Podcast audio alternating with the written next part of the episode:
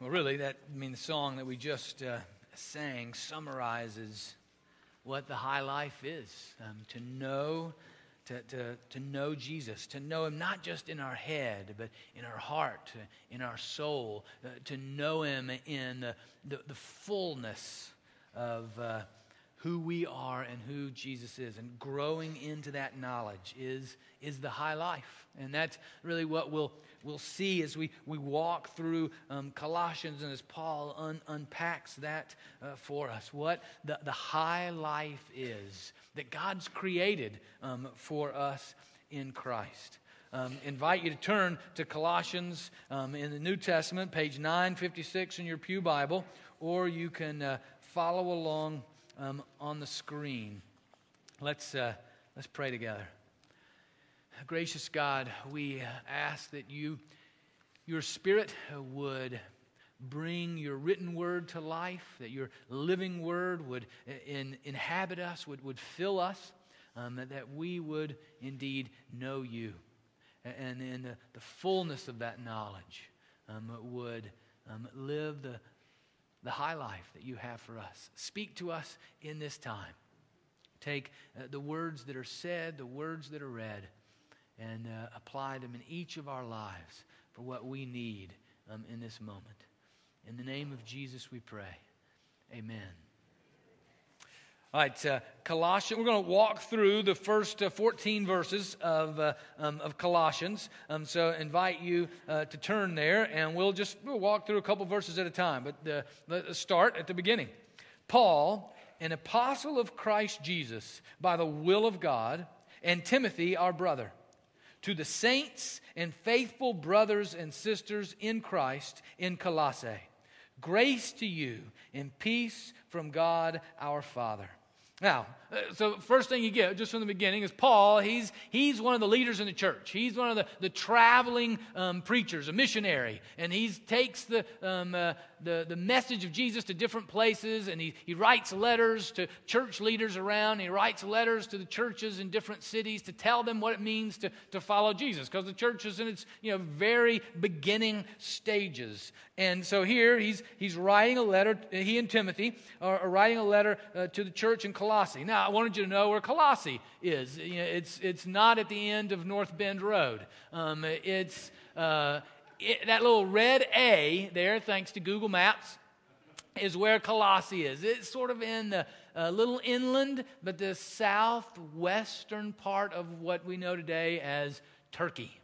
And uh, in that general area there, you see across the Mediter- you see uh, uh, across the Aegean there, and you see the Mediterranean there. You see Greece, and then, then, you see Italy. You know, one looks like a boot. Yeah, so right, right in there, and in Turkey, that's where the church uh, started to grow um, out of, uh, of Jerusalem, and then it started to continue to go west off the screen and, and around the world. But so Paul is writing this letter to this church there, and he's never been there. He's never visited there. He's not the one that took the, the good news of Jesus to that place. We'll learn who that is in just a moment. And but it's always good to know as we're reading a letter like this. This is sort of like listening to one end of a phone conversation.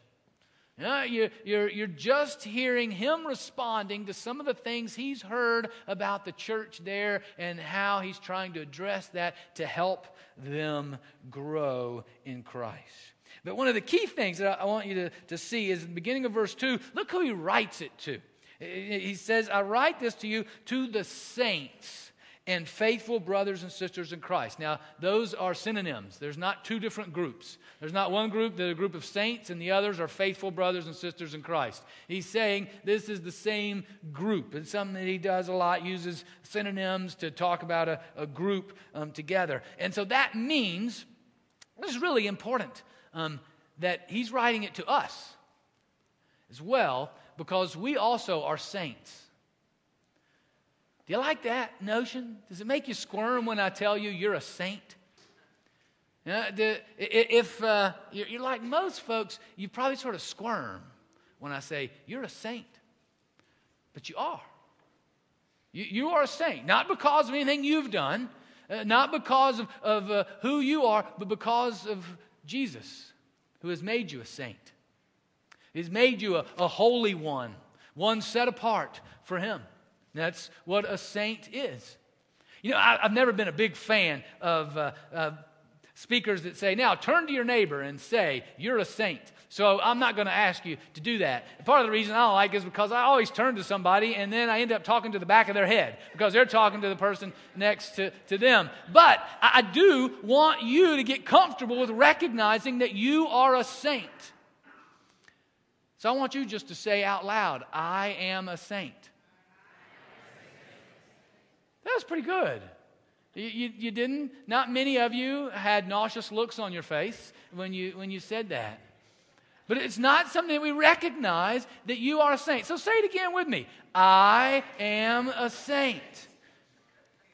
And it's because of what Jesus has done for you and is doing in you now that you are a saint. Part of the reason I don't like saying I'm a saint is because if I'm not a saint, then it sort of gets me off the hook. You know, I don't have to think about transformation of my own life. I don't have to think about maturing and, and growing into being a saint. So now I've tricked you all, and you've all said that. So now you're all on the hook for growing in Christ, for being a saint, for living out what Jesus has done for you and what he is doing in you now. And, and, that's what was happening with the church in Colossae. And that's what Paul was talking to them about. Listen, you're saints. This is what it means to live into being saints.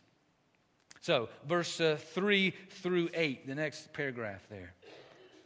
In our prayers for you, we always thank God, the Father of our Lord Jesus Christ, for we have heard of your faith in Christ Jesus and of the love that you have for all the saints because of the hope laid up for you in heaven. You have heard of this hope before in the word of the truth, the gospel that has come to you, just as it is, bearing fruit and growing in the whole world. So it has been bearing fruit among yourselves from the day you heard it and truly comprehended the grace of God. This you learned from Epaphras, our beloved fellow servant. He is a faithful minister of Christ on your behalf, and he has made known to us your love in the Spirit. He's beginning now. What, what, he's saying in this paragraph is now, you have heard the good news of Jesus, and you have received it, and you're seeking to live into it. You've received the high life that Jesus has for you. And this is what this, this high life looks like it, it has faith, it has love, it has hope. And this, this faith, love, and hope come from the gospel, this good news. Now, gospel is one of those great words that we in the church use a lot, but we really don't know what it means. You know, and it's really not something that's used outside of the church very much, except to sort of say as an adjective for truth, you know, the gospel truth. Um, it, it's the gospel is the good news of the grace of God that Jesus has died for you and for me, has been raised to new life in order to give us faith, love, and hope, as he outlines here. There is a faith in Christ that our the evil we have done, the evil we do, the evil we will do has been paid for by Jesus. That's our faith in Christ is that the evil we have done we have been relieved of its guilt. That's what he's saying when we have faith in Christ. Now we have also the ability to love one another, is what he says. That you have faith in Christ and you love one another. That in the good news means what Jesus has done for us, he has freed us from the bondage of selfishness.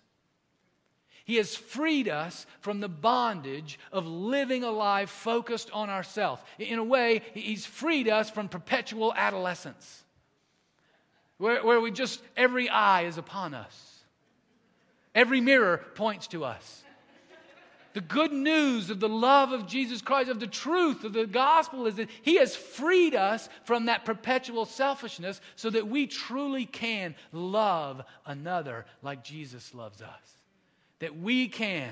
You know, love doesn't mean, oh, you got nice feelings for one another. It means I'm willing to sacrifice for the benefit of another. Jesus The gospel, the good news, frees us from the bondage of selfishness. And the good news of Jesus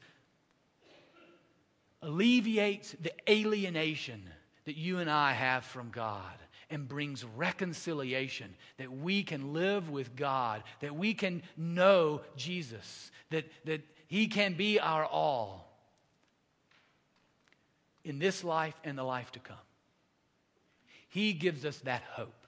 The gospel, the good news of what Jesus has done for us, his life, his death, his resurrection, give us that faith that the guilt of our evil has been forgiven. He, he, gives us that love that frees us from the bondage of selfishness, and He gives us the hope that we live with God today and every day forever, that our hope is secure in heaven, that we are secure in God.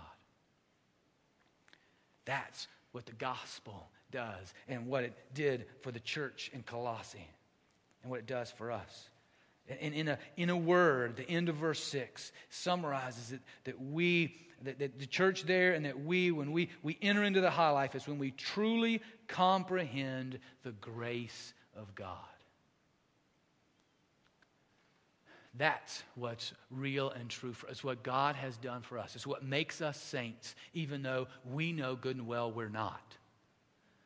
That there are plenty of video pictures of us not being saints. And if what we thought in our head were put on a screen, that wouldn't look like a saint all the time. But we are made saints because of the grace of God, the gift of what Jesus has done for us. And when we truly comprehend that grace, that it's what God has done for us, then we are freed to live the high life of faith, love, and hope. You know, um, some of you may remember or have studied in, uh, if you did uh, Christian evangelism stuff, a program called Evangelism Explosion. Anybody remember that? Uh, there's a couple, a couple of us that uh, remember that. And, and, you know, there was, um, it, it, sort of doesn't work today anymore. The culture sort of moved to a different place and it doesn't work. But there was one question that you'd ask in Evangelism Explosion, you know, that when you go knock on somebody's door, you know, and you'd ask them, you know, if uh, you were to, to die tonight, are you sure you'd go to heaven or not? It was one of the questions. And um, I always liked that question or, or, or a little more elaboration on that question because it, it just helped me recognize the reality, fully, better comprehend and know the fullness of God's grace. And that was, you know, if you were to die tonight and go to heaven and you were to be at the gates of heaven and St. Peter were to be there, I guess St. Peter was there because Jesus told him, I give you the keys, you know, the gate, you know, and so I guess that's why Peter's there. I don't know exactly. It's the only theological, biblical reason I could come up with. But Peter's there, and, and, and Peter asks you, okay, Drew, good to see you, but why should I let you into heaven? And the biblical answer, the answer that you say when you fully comprehend the grace of God is you shouldn't. There is no reason within me that you should let me into heaven. The only reason you let me in is because of Jesus. And that he has died for me. And I gave him every sin I could. I gave him all to him, and he promised to cleanse me. And, and, he promised that his death and his resurrection was powerful enough to pay for my sin, to free me from the bondage of, my, of the evil within me, and to reconcile me with the Father. That's the only reason that those gates should be open. Because of the grace of God and what He's done for us.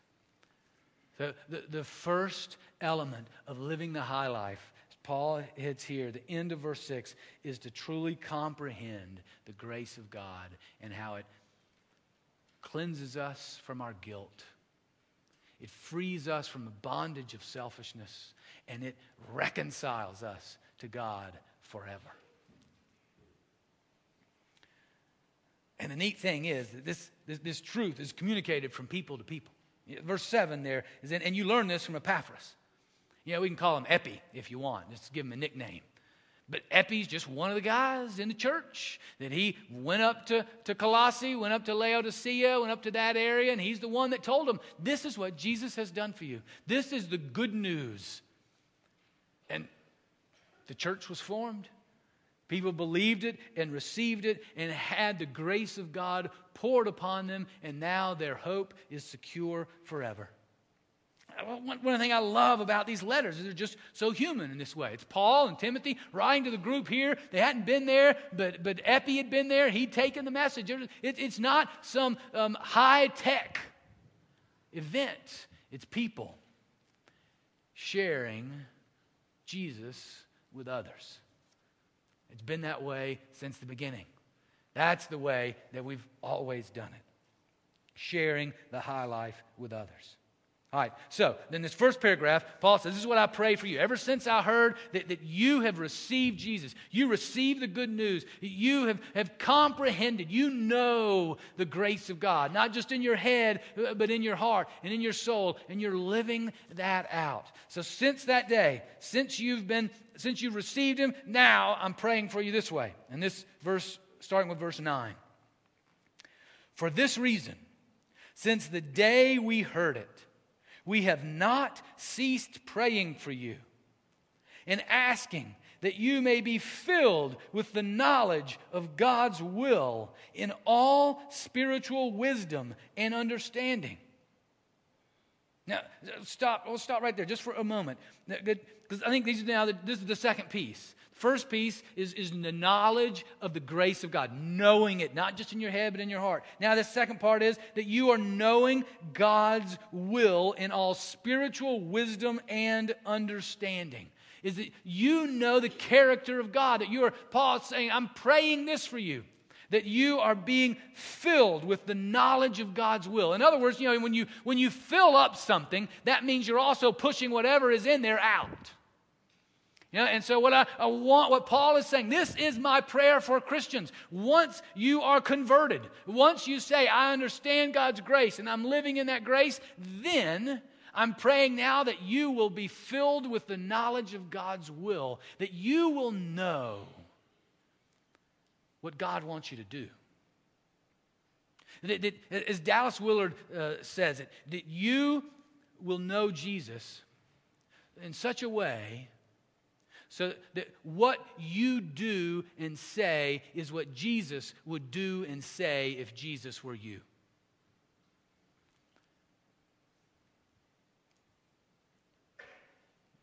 You're being filled with the knowledge of God's will, with God's character, with God's convictions, with God's heart, so that what you say and do, what I say and do, what we say and do is what Jesus would say and do if Jesus were me or you.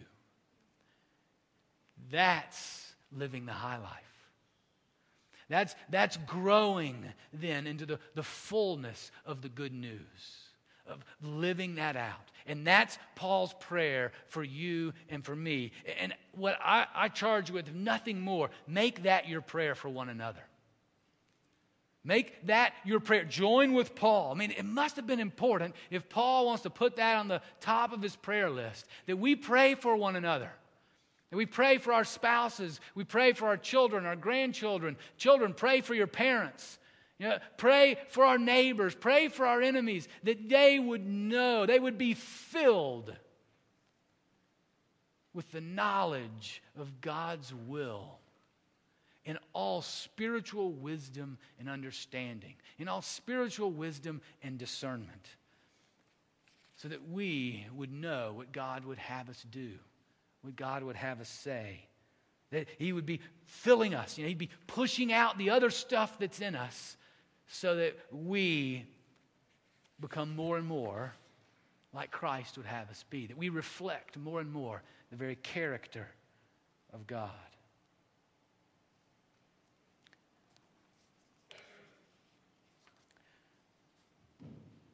Verse 10. So that.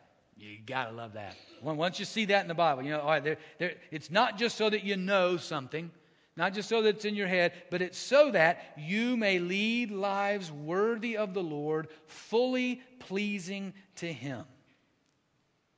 That's the high life. It's that He would fill us with the knowledge of God's will so that then we lead life that is worthy of His name, that is pleasing to Him, that is the very reason and way and purpose for which we were created. And then what Paul does really is he outlines four different ways uh, that, this, that this gospel is showing itself. And, one thing notice, you know, the gospel is not just information, it's almost alive. You know, the gospel is bearing fruit. Uh, the gospel is, is on the move. The good news about Jesus is not just dead information, but it is a, a living word of truth that bears fruit, that has impact in our lives. And the impact that that good news has is to lead us to the high life. One,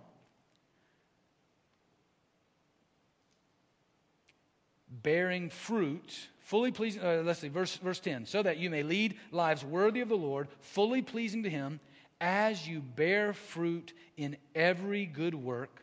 And then two, as you grow in the knowledge of God.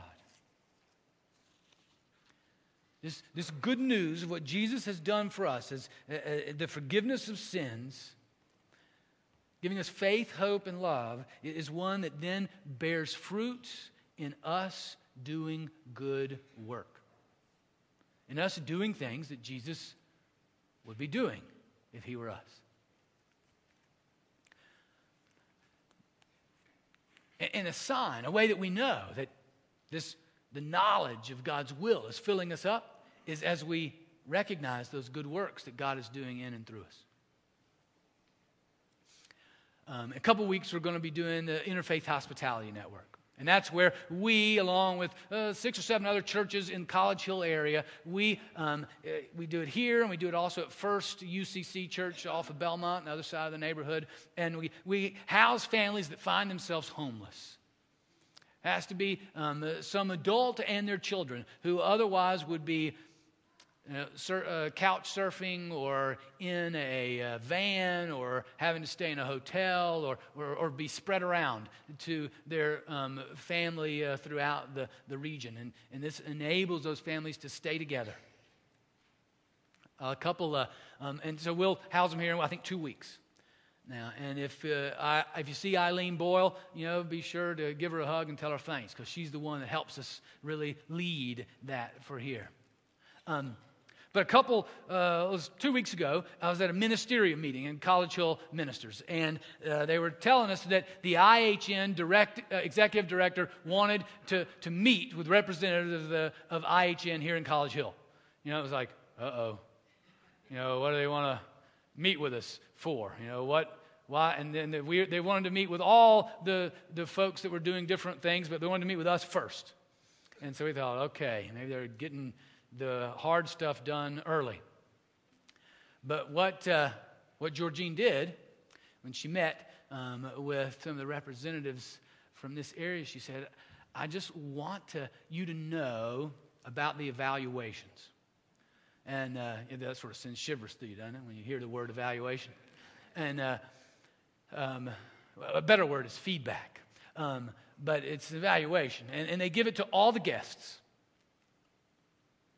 and uh, every week to, to ask them, how were you received? How were you treated? How was the food? How were the arrangements? You know, what, what, was, what was it like?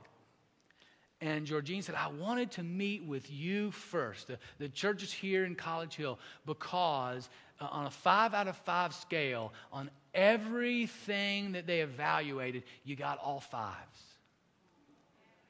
And we were like, doesn't everybody get a five on this? You know, and they're like, no, they don't. They, they, they don't do that. They, everybody doesn't get a five. And as I, I reflected on that, I said, you know, that is a sign. That is a sign that the, the, the, Spirit is filling us. We're not filled all the way, believe me. I just know me, and I know some of you. I know we're not filled all the way. But the Spirit is filling us with the knowledge of God's will that is bearing fruit of good works, that we would do and say what Jesus would do and say. You know, I really don't care if the church, how the church, um, if it makes American Idol or not. I really don't care what the, what the uh, editorial board at the Cincinnati Enquirer would rate um, the, the churches in, in College Hill. Um, well, I do care, but most importantly, the people who are broken, who are in great need, who can easily be overlooked, who may be considered the voiceless. I want to hear how they say we're acting like Jesus. I want to hear how they say we're demonstrating the love of God. And what a powerful word to hear from those who find themselves homeless saying, that group of people, they bring, they are worthy to the name of Jesus because of how they treat us.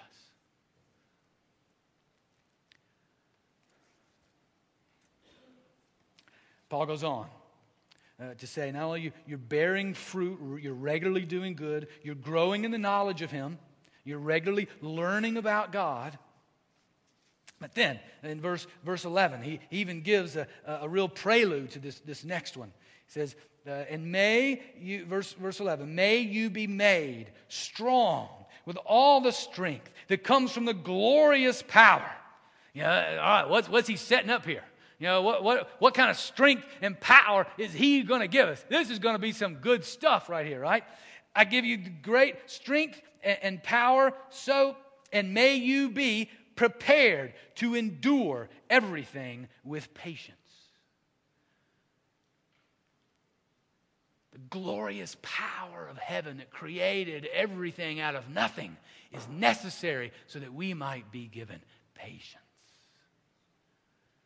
that, that we might be given endurance, diligence to continue to bear good work, to continue to be worthy for the name of Jesus, to continue to live the high life that is pleasing unto God because there's a whole lot of opposition, a whole lot of forces that'll try to pull us away.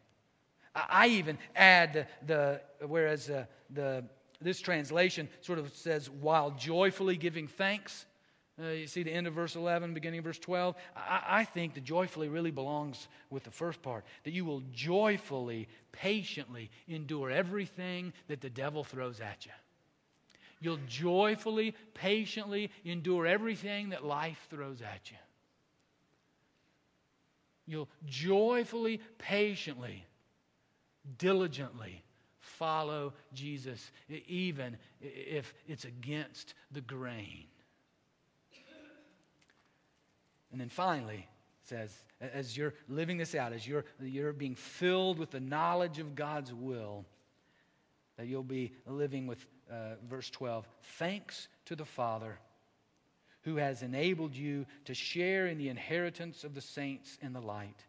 He has rescued us from the power of darkness and transferred us into the kingdom of his beloved Son, in whom we have redemption, the forgiveness of sins. You know, some of us, you know, we have emotional hangnails and we need to get over them and, you know, and let the God work through us in terms of giving thanks and in terms of patiently enduring our emotional hangnails. But there are some of us here who are facing disease and addiction and pain, facing death and loss and grief, facing failure and persecution and, and opposition. And what good news it is to know that no matter what we face, the power of heaven, the very power of creation is alive in us to never take away the faith, the love, and the hope that is ours because of the gospel. That no matter what the failure, no matter what the disease, no matter what the results of the test, no matter what the, the, the persecution or the opposition, the pain and the struggle, those will not be taken away. And so we can face them, we can walk through them with patience and even joy and gratitude. Because what God has done for us in Jesus Christ, as we, as we continue to fully understand, to fully comprehend the grace of God, that that can never, ever be taken away. And the high life is to live according to that truth, even in the face of the pain and the struggle, the loss and the grief and the failure that will come our way in this life. A high life is not some way of trying to escape it, not some altered mental state to just avoid it, but it's the power of the gospel, the very power of heaven that is alive within us, filling us so that we can endure it, walk through it with joy, patience, and thanksgiving. That's the high life in Jesus Christ. As Paul says in his letter to the Romans, and none of that stuff will ever separate us. Neither death, nor powers, nor principalities will separate us from the love of God that is in Jesus Christ. How do we live the high life? We, we comprehend and continually comprehend the grace of God, the gift, what He has done for us. And we grow in our knowledge of God's will. We're filled with the knowledge of God's will, and we live into that in the power of His Holy Spirit. And that is a high life. It has no law of diminishing returns, that has no hangover, that has um, no, no dry mouth associated with it, but one that continues to be high and higher as we walk closer and closer to Jesus. One of the ways that we, we do that that we grow and the, the, we're filled with the knowledge of God's will is we put the scriptures um, in our heart. We memorize them. We put them in our head, in our heart. I'm going to ask the ushers if they'll pass out this card for the next two weeks. This is our memory verse together Colossians chapter 2, verses 6 and 7. Make, make, put this on uh, your uh, mirror, put this in your car, put this in a place where you'll be memorizing this um, together. Uh, say it at, at, dinner tonight. Say it, say it together at, the, um, uh, at the, the, table. Say it together as you're, um, when you have opportunities um, uh, to, even, even during the commercials, at the, um, uh, whatever you're, you're watching, you can come and focus on the, the scriptures um, that as we hide them in our heart and mind, they help us to keep our way pure. They, they help us, they, they fill us with the knowledge of God's will. And uh, so this is Colossians 2 um, 6 and 7. There's uh, uh, plenty of them, so be sure uh, to take one. Uh, everyone gets one. And if you want to, you can even have two. But let's uh, Let's say, um, let's say these together. It's on your screen if you don't have one in your hand um, yet. Colossians chapter 2, verses 6 through 7. As you therefore have received Christ Jesus the Lord, continue to live your lives in him, rooted and built up in him, and established in the faith, just as you were taught, abounding in thanksgiving. Let's pray. Gracious God, we, we want to, to live into the high life that you have for us. We want to continue to, to bear the, forth the, the good works. We want to continue to, to grow deeper in our knowledge of you. We want to, to live the lives that are pleasing to you, that are worthy of the name of Jesus ah, And how we, we thank you that we get to, to, to be a part of, of what you are doing in, in this world, that, that, we, that you are at work in us. That there has even been testimony from others outside of us saying, Look, I see Jesus there. We praise you, Lord, because it is your work in us. You are, are transferring us out of the dominion of darkness in, in the kingdom of Jesus. You, you are, are leading us into being people of the light. You have rescued us from our own selfishness, from the evil that so easily can overtake us. And you are making us into a people that are worthy, who are saints.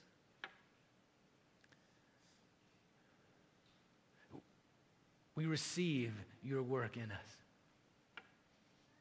And we, we thank you.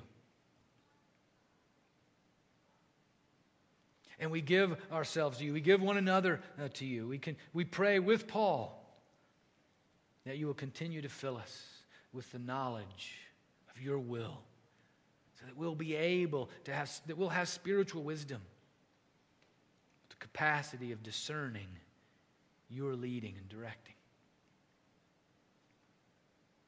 And Father, we lift up one another unto you in this moment. And we, we pray your, your hand of, of, healing and strength, that, that you, would, you would be giving the good life to those that are facing real struggles and challenges and disease. We, we pray your, your spirit will be alive in them. We pray for Jane Lott, who's at Mercy Hospital and who, who fell uh, this week. We, we, we thank you for her and pray and um, rejoice in how your spirit does continue to shine through her.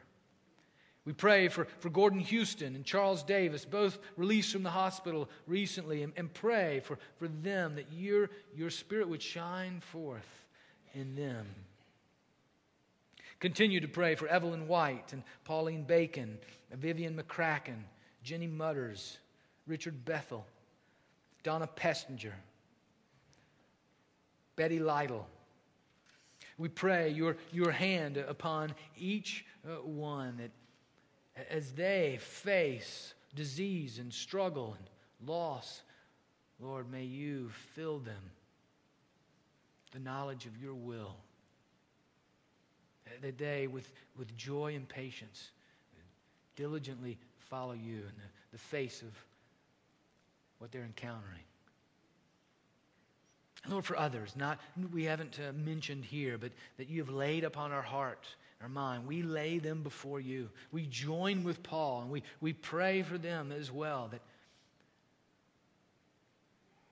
you would fill them with the knowledge of your will, that they would be pleasing unto you, worthy of your name. That they, uh, whatever they face, would be, would see, would be obvious to them the ways they are thankful to you for their rescue, their salvation, for the good news, for the sure and certain hope that is in Jesus. We pray that for one another. We pray that for our brothers and sisters around the world, for the, the church in Iraq, for the, the, the church in Nigeria, the church in Pakistan, the church in, in Chad, the church in Sudan church in, in Syria, in places of such destruction and, and civil war. We, we pray that your spirit would be alive in them, filling them with the knowledge of your will. And they'd be continuing to bear good works. They'd be continuing to, to endure with a joyful patience and, and giving thanks and knowing you.